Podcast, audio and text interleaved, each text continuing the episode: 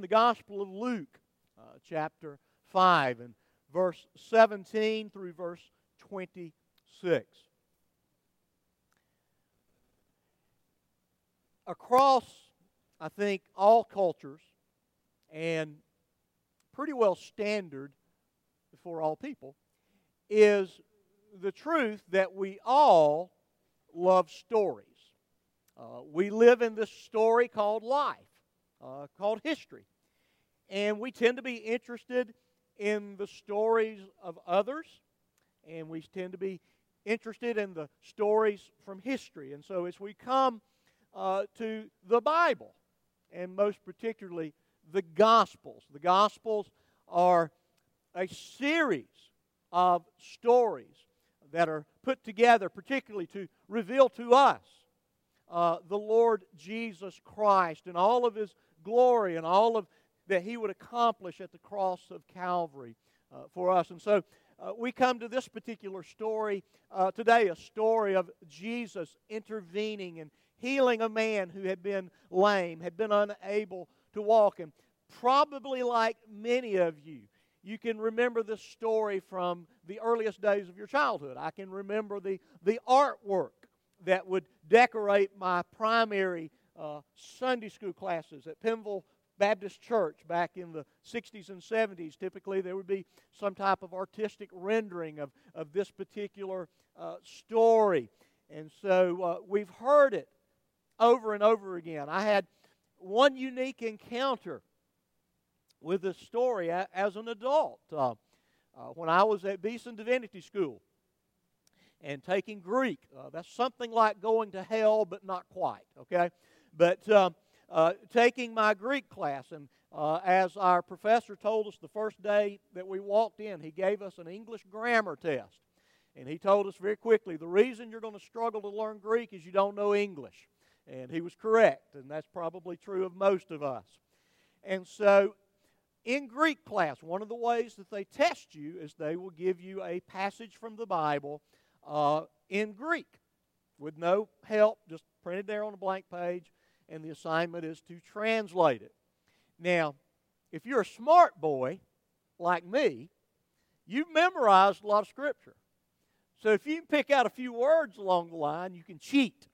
Now, not that any cemetery, cemetery or seminary. I get it. I get it mixed up sometimes. But in seminary, I know you can't envision no preacher boys ever kind of fudging a little bit. But the rule is you don't translate from memory, you translate from sight. And this particular professor, who had done his PhD in studies in Luke, had taken this particular verse, and where Jesus says, Take up your bed or your mat, he substituted the word, Greek word, for stone.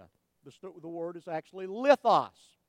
Now, I caught it, except I translated it in the plural instead of the singular, and so I lost a point for that. But it was, as, as I used to say, and you've heard me talk about the New American Standard Translation, it's very accurate, very much word for word translated straight from the Greek. And so, you know, like, all right, any of you guys that's got that New American Standard laying around, you know, this will catch you because I'm going to throw a word in there that doesn't fit. So if you're not reading it appropriately, you'll mess up.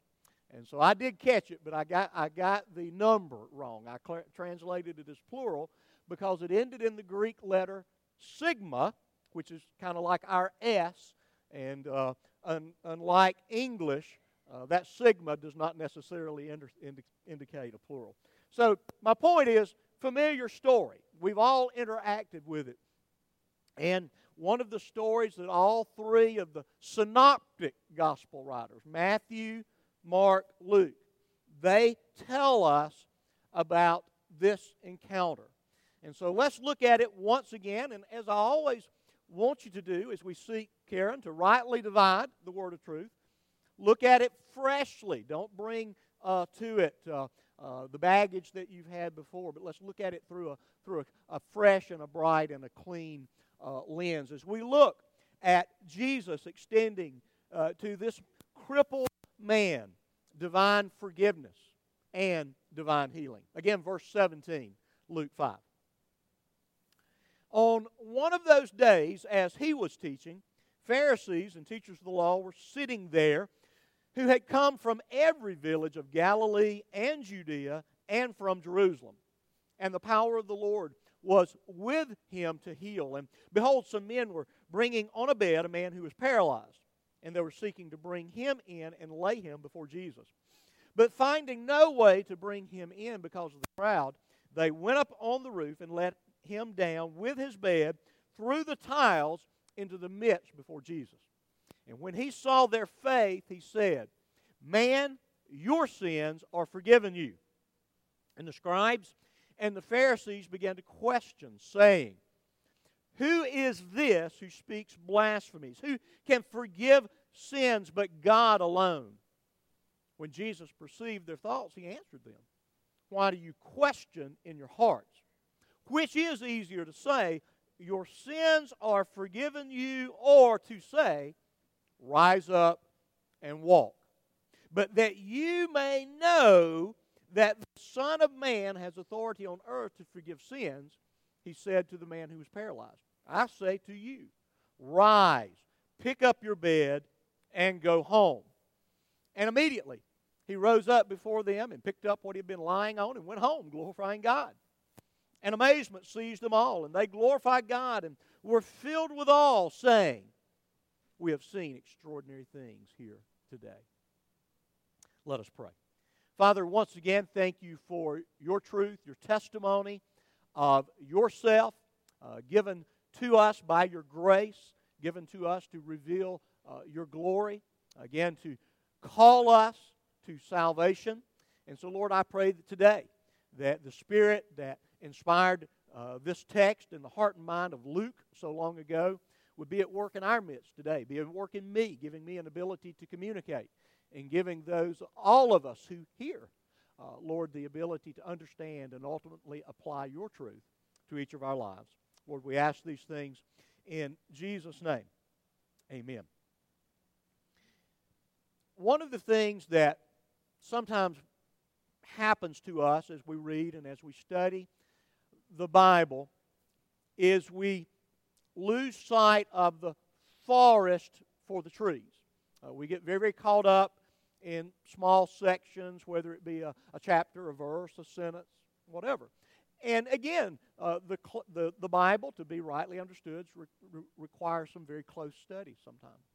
But sometimes it's good to kind of step back, and as maybe you do, does anybody remember what a newspaper is? I, I have a vague remembrance of a thing. They would throw it in your front yard and be rolled up, and you. Anybody? Okay. Anyway, there used to be this thing called a newspaper. And many times people would pick it up and they would scan the headlines, right? Well, sometimes it's a good thing to scan the headlines in your Bible. If you've got a good study Bible, uh, many times they will break down the Bible into to, to various sections, not only chapters, but within the chapters they may put a story heading. And if you kind of just thumb through your Bible sometimes, you can pick up some of the, the, the, the, broader spectrum of what the gospel writer or the writer of any particular book is wanting to communicate. Now, we said last week, by way of reminder, Luke is very intentionally, very self consciously. In fact, uh, in Tanzania in a couple of weeks, as I uh, do this, have this very daunting task of doing four sessions on church history. Uh, there's nothing that he could have asked me to do that would be more intimidating to me than to do uh, sessions on, on church history. But uh, unlike Bo, I haven't lived most of it. But you know, if, if I was Bo, I could be, just tell them what I saw over the course of church history. But not quite that old. But uh, at any rate, Luke was really the first church historian. He was very interested in the progress of the gospel from where he established a beginning namely uh, back before Jesus was born, and then through the birth of Jesus, and then the initial phases of his ministry. And so he says to Theophilus, I'm going to write you an orderly account. So you may have clarity, so you may understand who Jesus is, what he came to accomplish. So, in revealing who Jesus is, he wants us to know that he is uniquely the Son of God, the promised Son of David, all of the things. He's the fulfillment of all of the prophecies of the Old Testament. He's the Son of Man. Daniel 7, all of these things. And so to establish that, Luke and the other gospel writers present Jesus demonstrating great power and authority authority over disease, authority over demons. Even in a few weeks, we'll see that Jesus asserts that he has authority over the established religious traditions. And so he is very, Luke is very consciously writing, and Jesus is very consciously giving testimony to the fact I am uniquely the Son of God and the Son of David who has come into this world to reveal the Heavenly Father for the sake of your salvation, which will be accomplished in a once and for all, once for all time, atoning death at the cross of Calvary.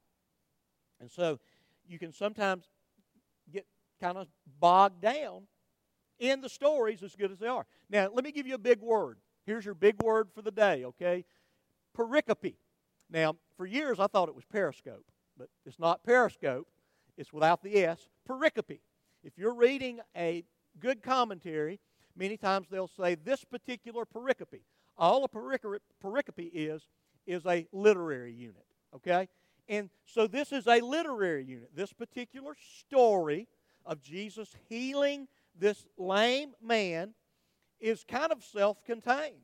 And in fact, uh, Miss Marie, Miss Monica, uh, you could do a literary analysis of this. It's got it tells us about the setting, it tells us about the characters, it's got good plot development, it's got a denouement, it's got an epilogue, it's got all the things that are present in a good short story.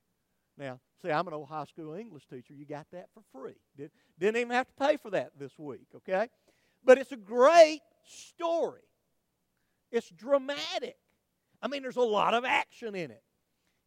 And there's kind of a subplot going on that I'm going to point out to you as we go through it. All right, well, let's look at this. We see the setting and the characters. And, you know, I had I, this is going to be the second time this week that I've had to admit an error. I don't know that that's ever happened in the course of my life. Is making two mistakes. It certainly. What? Where's my hush, y'all? Where's my hush, y'all paddle? I'd be glad to. But I misspoke. It's not an unknown city. Jesus is in Galilee but we know where he was. You know how I know where he was? Now, one of the ways to study your Bible, if you have a study Bible, in your uh, cross reference column, which sometimes is in your center column and sometimes is in the right hand margin, you will see citations of various Bible verses that are related to the text. And usually you'll say, like, say verse 5 or something like that, and then it'll go and say Matthew chapter 9. Well, in the case of the Gospels, particularly what it's doing is giving you the parallel account. Remember, I told you that all three of the synoptics, the seeing together Gospels, the synoptics tell us this particular story. And every one of them has a little bit of a nuance to it, okay? There's no collusion, let's get together and tell the story. Every one of them told the story from their perspective. And Matthew tells us that Jesus went back to what? His own city. His own city. So where was he? He was in Nazareth. For whatever reason that um, Luke chose, he didn't think it was pertinent to his purpose in telling the story. But Jesus is in that early phase of ministry. He's in that northern region around the Sea of Galilee. It seems like maybe to keep the crowds at bay a bit, he would go back and forth to kind of leave the crowds behind. And we saw last week, as that story ended, what did he do? He went to a desolate place because his fame was spreading. So he's at a house that we don't we don't know who owns the house, but he is there, and Jesus is teaching. Okay, you need to understand that Christianity, the Christian faith, is a word centered, word oriented religion. It's not about visuals. I mean, as cool as all of this stuff is, and I always enjoy VBS week and think it's kind of fun to stand up here amidst all of, all of the stuff, and uh, you know, I, I like it. But but why do we get concerned about icons and paintings and all in the church? Because primarily Christianity is not oriented toward visuals. You're not to make any representations of God. It is communicated by word. And Jesus was word oriented. Why did he not get Mathew Brady? Google it. Mathew Brady. Why did he not get Mathew Brady to make a picture of him so we could have a picture of Jesus? Wouldn't that be cool for every church to have a legitimate picture of Jesus instead of the blonde haired, blue eyed Jesus that we see in churches? Okay? But Christianity, salvation is communicated through the proclaimed word, the taught word. And so Jesus was a teacher of which we're fortunate to have much of what he taught. We don't have everything, but we have an awful lot of what Jesus taught. So while he was teaching, because of his reputation, both as a teacher, uh, as a powerful communicator, but maybe most of all because of being a miracle worker. There were crowds coming to him, and evidently, this house, while probably a larger house for that day, would still be small by our standards. And there was such a crowd that, again, people could not all see nor hear Jesus. We'll come back to that in a minute. But Jesus was teaching, and the religious leaders of the day, identified here as the Pharisees, and again, my ESV translation, the teachers of the law, or some of your translation may say scribes, okay? It may be that the Pharisees, who were the conservative party of the day, and the scribes may have been primarily Sadducees, which were the liberals of that day. The Sadducees were the societal upper crust. Okay, they were the moneyed group, but the numbered group was the Pharisees. And you can always remember this is something I learned in Sunday school a long time ago. How do you know the difference between a Pharisee and a Sadducee? How do you know the difference? What's the difference? How do you know which one's the liberals and the conservatives? And it's not that the liberals smile at each other or speak to each other in the liquor store. That's not the answer. Okay? Nobody knows. I've told y'all this ten times. Sadducees are sad, you see, because they do not believe in the resurrection. Okay? They're sad, you see. I don't know what they do in the liquor store. I can't answer that one. So that was supposed to be funny, folks. Thank you. Thank you. Appreciate that. Yeah. Okay. All right. So now, it's interesting you know, some of Jesus' first disciples were associated with John the Baptist. Well, the religious leaders, whom John very politely identified as what? You brood of vipers. Who warned you to flee the wrath to come? So these guys are now showing up to check out Jesus. And it seems as though there was kind of a delegation that's assignment because Jesus was not the only one who popped up in the course of history claiming this or that. And so there seemed to be a bit of a messianic search committee that would be sent out. And so evidently the synagogues around Galilee and then even down in the southern kingdom of Judea, and specifically those centered on the temple uh, precincts, which would have been the Sadducees, they're coming out and they're checking Jesus out. And Luke tells us, and this is I don't think I'm going to say much about it because it's an enigma to me. I'll be honest with you. And the power of the Lord was with him to heal. Now, eh, one thing that we could say, and, and I'm one of the mysteries of the incarnation, Jesus was always fully God. Even in his conception in the womb of the Virgin Mary, he was fully God. But something about his humiliation, his humbling himself and taking on the form of man, some would say that he surrendered some of his independent use of his attributes of God. I don't know. When you get to heaven, ask, okay? But I would assume, because Jesus and the Father was one, whenever Jesus had a notion that he wanted to heal, guess what? The power to heal was present in the person of the Lord Jesus Christ. Okay? So, just Luke notes for us that God was at work in his Son, Jesus Christ. Well, in verse 18, we're presented, and again, from a literary standpoint, the conflict, the, the problem to be resolved. Okay? What's the problem?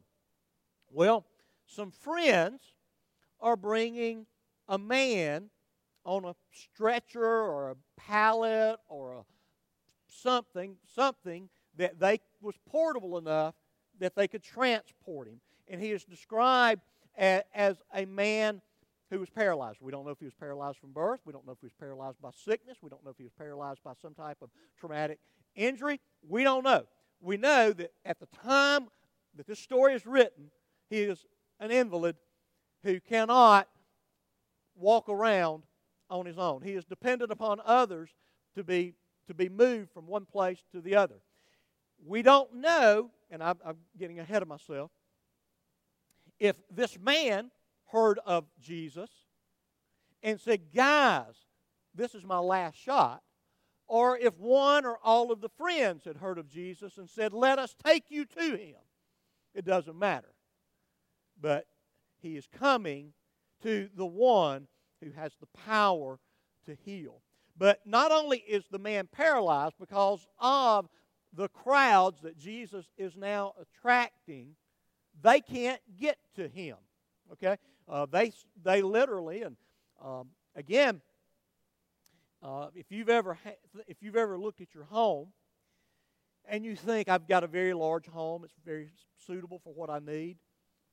Wait till you put a hospital bed or a wheelchair in your home, and you'll find out how tight everything is.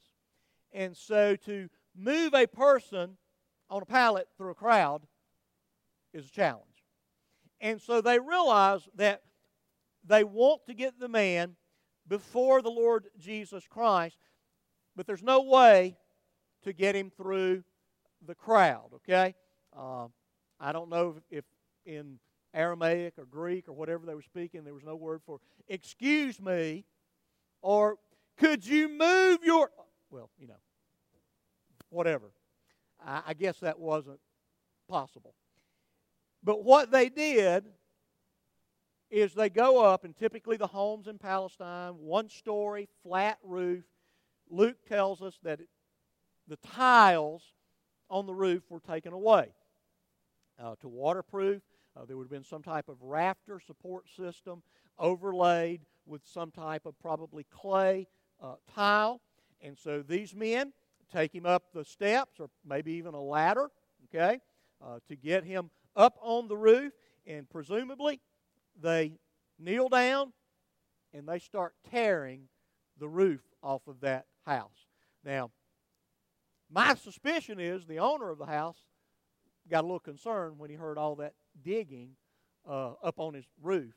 And can you imagine when the sunlight comes streaming through and there's these four guys peering down and Jesus looks up and all of a sudden, uh, presumably again, uh, using uh, ropes, uh, they're going to let the man and the pallet down so that it comes to rest in front of Jesus.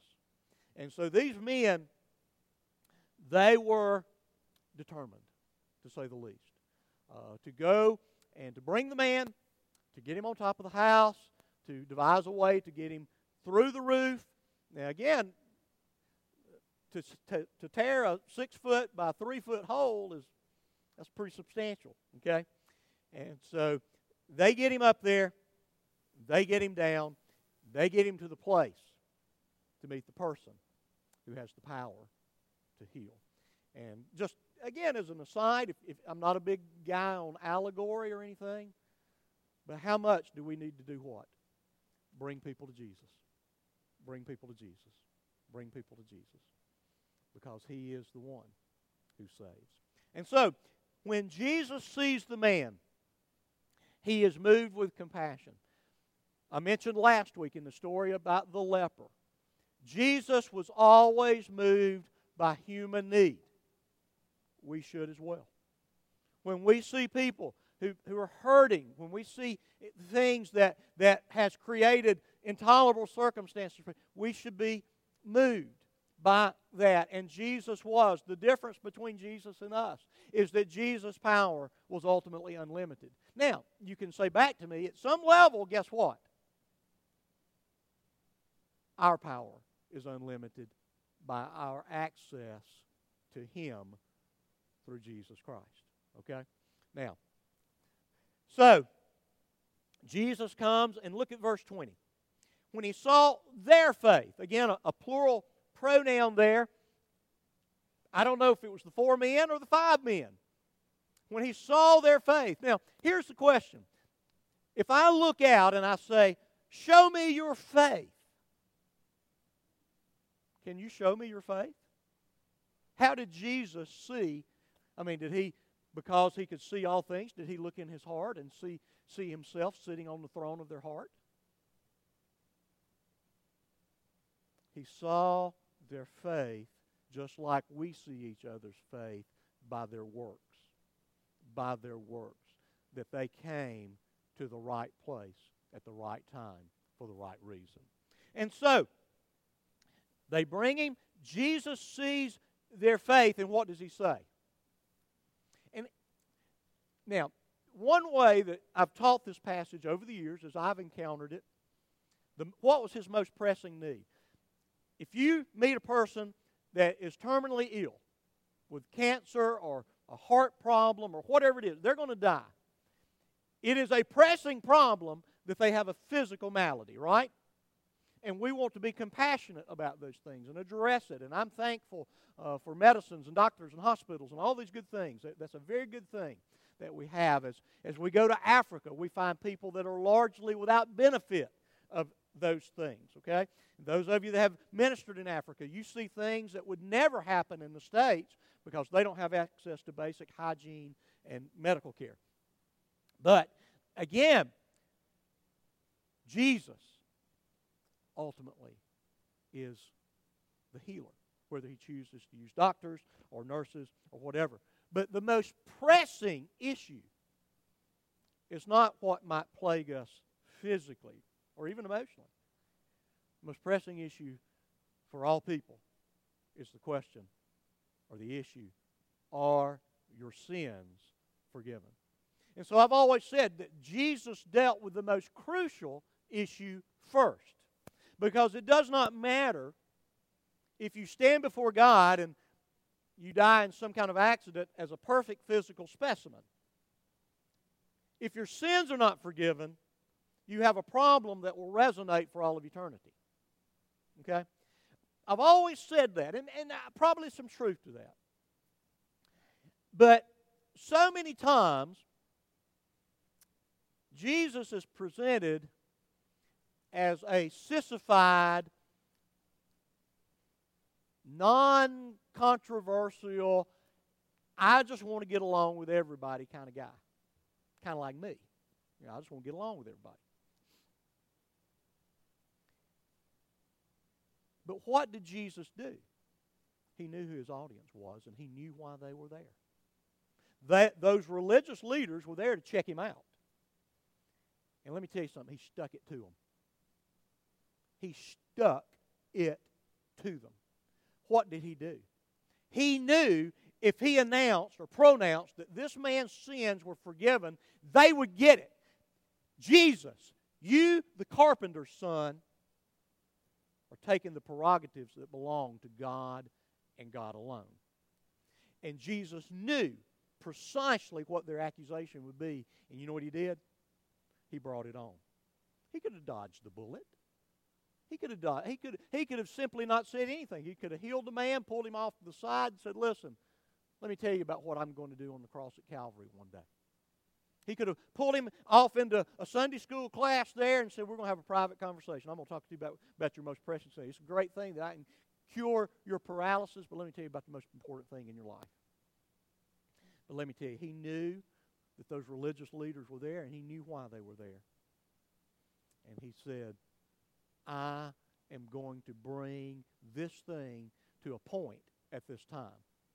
And what was their immediate response? Which he knew was, was coming. Look at verse 21. They started murmuring. Imagine that. Imagine that. Somebody murmuring. We don't know anybody like that, do we? They started, why? Who is this guy? That, in, that's the carpenter's boy. I mean, what could he know? And so they are thinking that this man has committed the terrible act of blasphemy. Now remember, these boys from Jerusalem, they know who Jesus is. Why do they know who Jesus is? Because he went down there and cleaned house previous to this. John tells us not only at the end of his ministry, but at the beginning of his ministry, he goes to Jerusalem and does what? He cleanses the temple. He cost them a buck. So they already had it in for him. So they began to inquire and question. And so Jesus does what? When he understands what's going on, he says, Why do you question in your hearts? And I think, I think again, he's sticking it to them. As the perfect Son of God, not sinning. Sometimes when I t- try to stick it to people, I, I've sinned, okay? But Jesus wasn't sinning. But he's saying, why don't you boys speak up and say what you're thinking? Why don't you say what you're thinking here? And so he says, let me tell you this, just so you will know beyond a shadow of a doubt. And here's the thing maybe some of them believed, some of them were converted. We don't know. Uh, we know Nicodemus later converted. Maybe he was in this group. I don't know. Maybe, maybe he had already had some encounters with Jesus when he came to him by night, John 3. I don't know. But let me tell you something. What Jesus did raised the temperature upon their department in hell when he revealed his power. And they did what? What does, what does Paul say in Romans 1.18?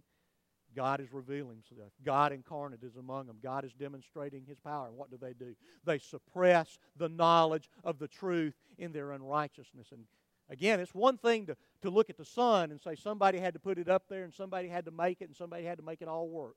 That's one type of revelation. But when the Son of God stands in your midst and they bring in a paralytic and he says, Not only your sins forgiven, but I, let me tell you something else. You can get up and walk out of here. That is a testimony that the one who forgave his sins has authority and power to do both. To do both. And so Jesus stuck it to them. Said, Boys, here it is. Here I am. This is who I am. You better deal with it. And again, I know that sounds very haughty, and that's not probably the way we need to present Jesus and evangelize people.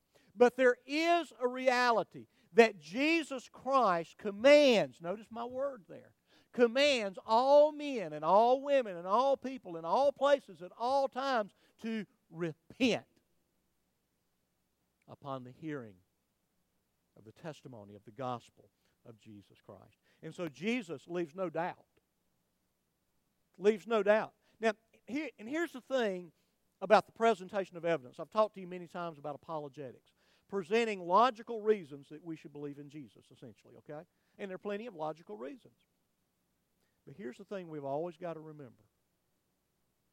If God, through the work of His Holy Spirit, does not go before us, no matter how slam dunk the evidence is, people will not believe. It is not the power of the miracle that brings conversion, it's the power of the Word and the Spirit. Always has, always will be. We do not need a miracle here at North Clay Baptist Church to convert people. We need Word and Spirit. That's the way God has always worked to save His people. And in fact, I would dare say that maybe just as many people were condemned in the presence of miracles as were converted in the presence of miracles. Because this was a great thing. But when Jesus told Lazarus to come out of that tomb, the religious leaders were there too, John 11, and what did they say? We got to get rid of this boy because he's trouble. So again, Spirit of God must work. So their hard hearts denied and suppressed the obvious testimony. And so what happened? Well, guess what? The guy got up and walked away.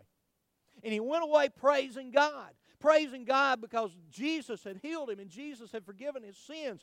And he had had a real life changing encounter with the Lord Jesus Christ. And as I've told you so many times, I can't raise the dead. I cannot heal the lame, but I can present the gospel of Jesus Christ. And folks, every time we hear the testimony of the greatness of the grace of God, we ought to walk away glorifying God. We ought to be in awe that He saved a sinner like me. Like me. I can't believe God saved me.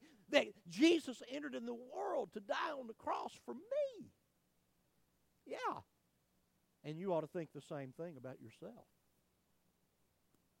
And so, the man was healed, the man was forgiven, and he walked away whole from his encounter with the Lord Jesus Christ. And again, the crowds in verse 26, they were amazed and they go away praising God because of the extraordinary things, the abnormal thing, the supernatural thing that they had seen. And so, as we said last week, let me kind of close with a very, very quick word. Most frustrating thing that you do as a pastor is stand behind, beside hospital beds and bedsides and gravesides. You always want to fix it.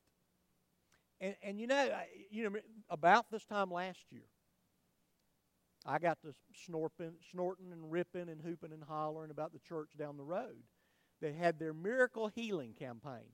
Had you know, we've got the "But God" sign out there. They had their miracle healing campaign with Mr. and Ms. Healer on the thing.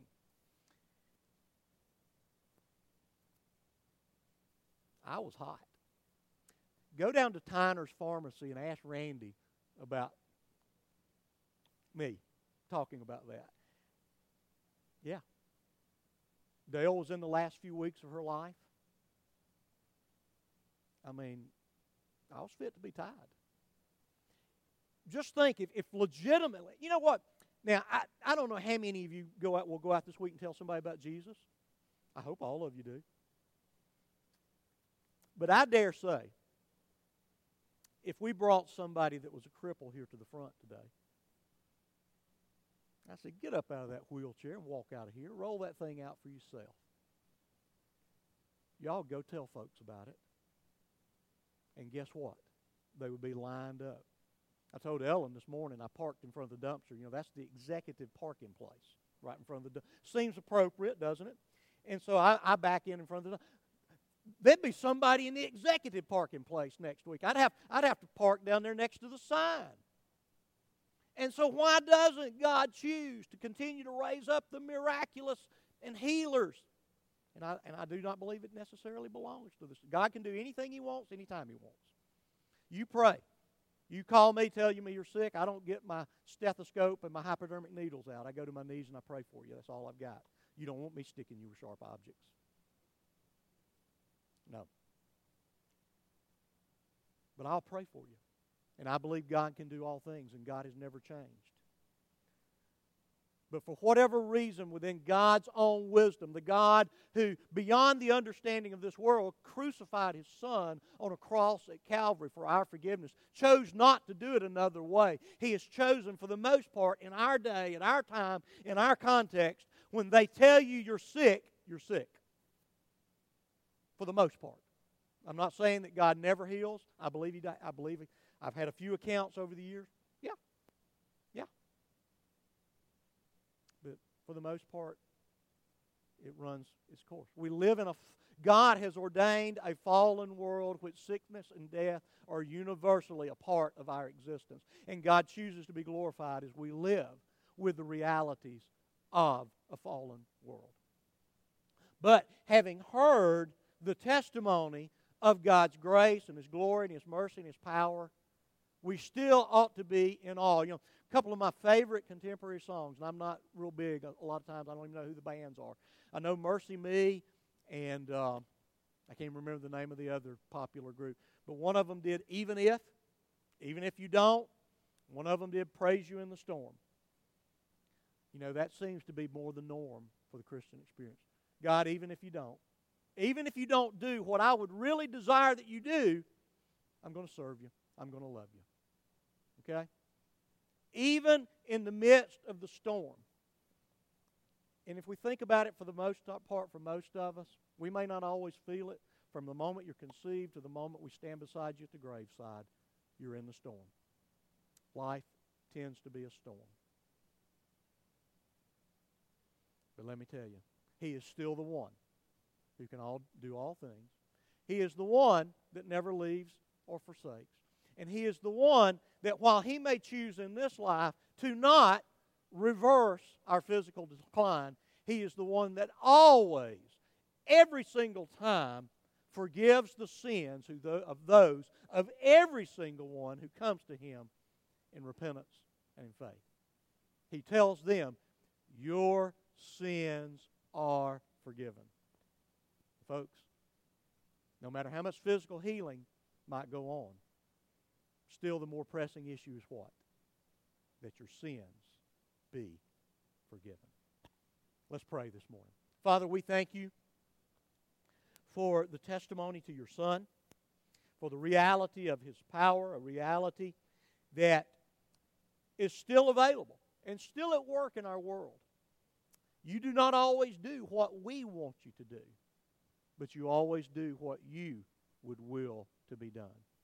And so, Lord, I pray that we would be submissive to both your stated will and your secret will, that we would live in accordance with what uh, you have ordained for our lives, that we would never doubt your goodness, even in a world that's filled with hurt. And God, that we would live with an unrestrained joy of the absolute certainty that you have pronounced over us through our faith in your Son that yes, our sins are forgiven. Lord, I pray that you would bless us uh, through the hearing of your word and apply it to each of our hearts. We ask these things in Jesus' name. Amen.